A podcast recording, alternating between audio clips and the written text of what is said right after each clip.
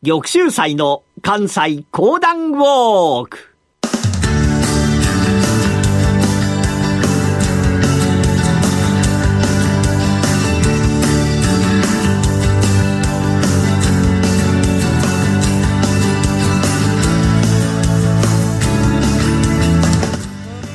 玉州祭の関西講談ウォーク。この番組はなにわの講談師玉田玉州祭さんにこれまで歩いてきた歴史上の人物や出来事にゆかりの深い関西のさまざまな土地をご紹介いただきます。今月お届けしているのは石田三成のお話。それではこの後翌週再三にご登場いただきましょう。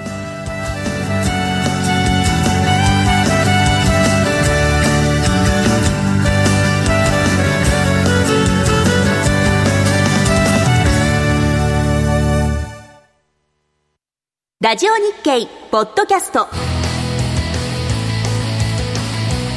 過去に放送した番組の一部やポッドキャスト限定の番組を iPod などの MP3 プレイヤーでいつでもどこでもお聞きいただけます。詳しくはラジオ日経ホームページの右上にあるポッドキャストのアイコンからアクセス。おはようございます。講談師の玉田玉秀祭です。今月は石田三成についてお話をさせていただいておりますが、石田三成ゆかりの地、まだまだございますよ。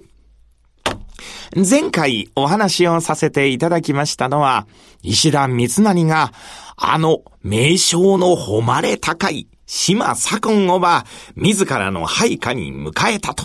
こういうお話を伝えましたけれども、島左近をば、自らの横に置きまして、石田三成は、橋場筑前の神秀吉、豊臣秀吉に仕え続けたのでございました。まあ、この秀吉、天下を統一いたしましたが、晩年に起こしましたのが、朝鮮の駅というやつでございまして、これによって多くの武将が疲弊をばいたします。もちろんこれが負け戦に近いものでございましたので、なかなか新しい褒美、新しい土地というのを渡すことができない。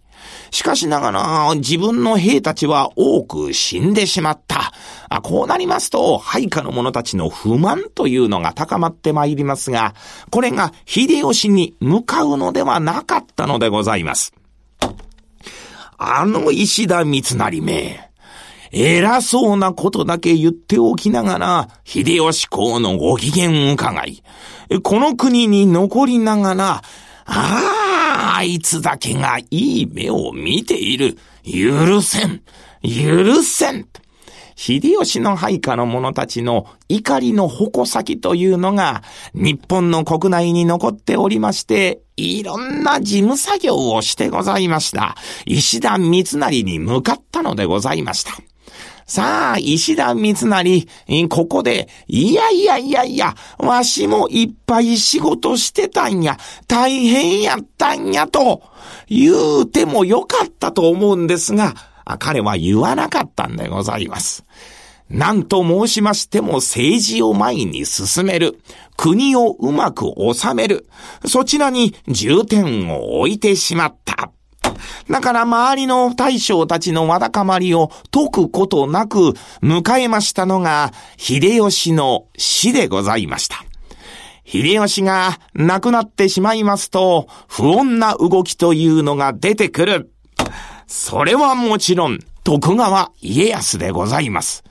徳川家康がいよいよ天下を取るために動き始めた。まあ、これを知りましたときに、石田三成、何とかしなければいけない。まあ、こう考えました。その時に、自分と一緒に戦ってくれるものを探しましたが、これがなかなかいないんです。みんな、あの朝鮮の駅の時の恨みをば、石田三成に持っている。はあ、誰を頼ることができようか。石田三成はこの時に自らを食いましたが、その時頭の中に浮かんで参りましたのが、大谷義継でございました。義継の元へと行く。義継殿。間もなく、あの家康との一戦が、うん、そのようであるな。三成殿、戦うのか？戦おうと思うておる。秀吉公の後を継ぐ。その思いに立っている武将が一体何人おるであろうか？この三成、秀吉公の後を継げるかどうかはわからないが、しかしながら、秀頼様を支える。秀頼様が大きくなるまで豊臣家を存続させる。それまで同じように豊臣の力を持たす。その責務だけは果たそうと思うておるのじゃ。そうか。しかしながら三成殿、その方も知っておる通り、その方は人望がない。そんなにはっきり言うかと、まあ、三成も思ったんでございますが、そうじゃ。わしもまさかここまで自らの味方がおらぬのかと、がっかりしておる。しかしながら、この度の戦は、秀吉公と大義名分がある。秀吉様、御この皆様方が必ずこちらに味方してくれるとこう思うておるのじゃ。うん。しかしな、多くの者は、もし、戦の流れで家康の方に勝ちが向けば、そちらの方に流れていくやもしれぬ。それぐらいのものであると思うがな。はあ、だからこそ、だからこそ、武勇の誉れ高き、大谷義嗣殿、そなたの力が必要じゃ。うーん。わしはな、この旅の戦、残念ながら勝つのはなかなか難しいと思うておる。わしが戦に行けば、死ぬことに相なるじゃろう。しかしながら、わしの命は、三成殿、その方に捧げようと思う。覚えておるか？秀吉様が配下の者を集めて茶会をしてくださった。茶会。茶をば、隣へ、隣へと回してゆく。わしは病気じゃからな。顔に包帯を巻いておったが、その間からポタリと落ちてしもうた。誰も、そんなものを飲みとうないというような顔をしたが、その中で三成殿、そなたが、さっとその茶碗を受け取ったかと思うと、グビ、グビ、グビ、飲み干してくれたのじゃ。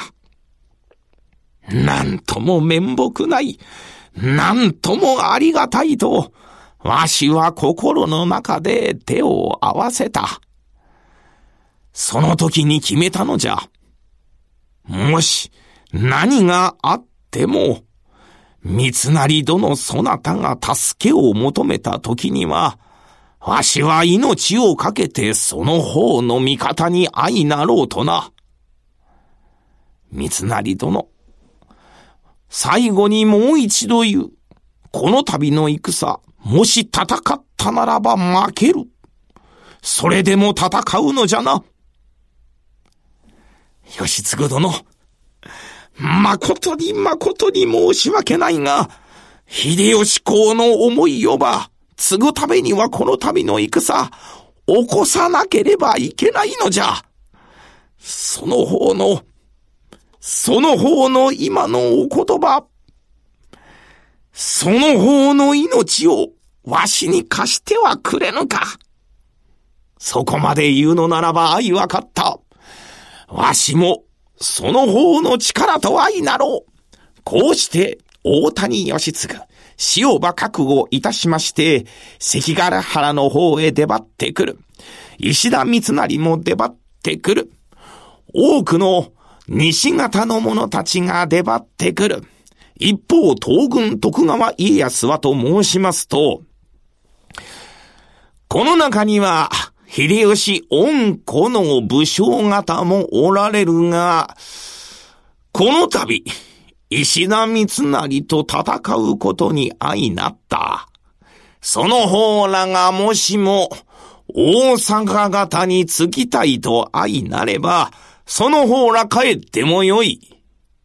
しかしながら、敵将は石田三成じゃ。それでよければ、帰ればよい。さあ、豊臣秀吉、恩子の大将たちも、大阪方、豊臣家が弱るのは分かっておるけれども、なんと言っても、敵将の中心となるのが石田三成。これはなかなか味方につきにくい。その中で福島正則が、わしはあの三成ごときの男のもとで働きとはない。この度は、家康公、そなたの味方をする。さあ、一人が席を切ったもんでございますから、そこにおる面々が、わしも家康公の味方じゃ。わしも家康公の味方じゃ。と、なんと家康公の元には、多くの秀吉、恩子の者たちがついたのでございました。いよいよ関ヶ原合戦。ここからこのお話面白くなるところでございますが、この続きはまた次週のお楽しみ。講談師玉田玉秀祭でございました。ありがとうございました。山本薫です。大橋弘子です。矢川ゆきです。マーケットトレンドは私たち3人がお送りします。日々変わりゆく投資情報を毎日コンパクトに15分でお伝えします。マーケットトレンドは月曜から金曜夜6時トコムスクエアから公開生放送石田三成は決戦前夜に関ヶ原を一望できる標高198メートルの小さな山笹尾山に本陣を置きました。現在笹尾山の麓から階段を5分ほど登ると展望台が見えてきます。展望台の近くには史跡関ヶ原古戦場石田三成陣地と記された石碑が立ちます。この地は昭和6年1931年に国の史跡に指定されました。展望台に置いてある関ヶ原合戦陣形図を見ながら眼下の古戦場を眺めるとだんだんイメージが湧いてきます。人形図にあるボタンを押すとおよそ3分半の解説を音声で聞くこともできます。関ヶ原の町には現在も西軍東軍を問わず多くの武将たちの史跡が残り一大観光名所となっています。関ヶ原の合戦に関する史跡は20を優に超えています。玉州祭の関西講談ウォーク。石田三成のお話もいよいよ来週が最終回。関ヶ原の戦いもクライマックスを迎えます。どうぞお楽しみに。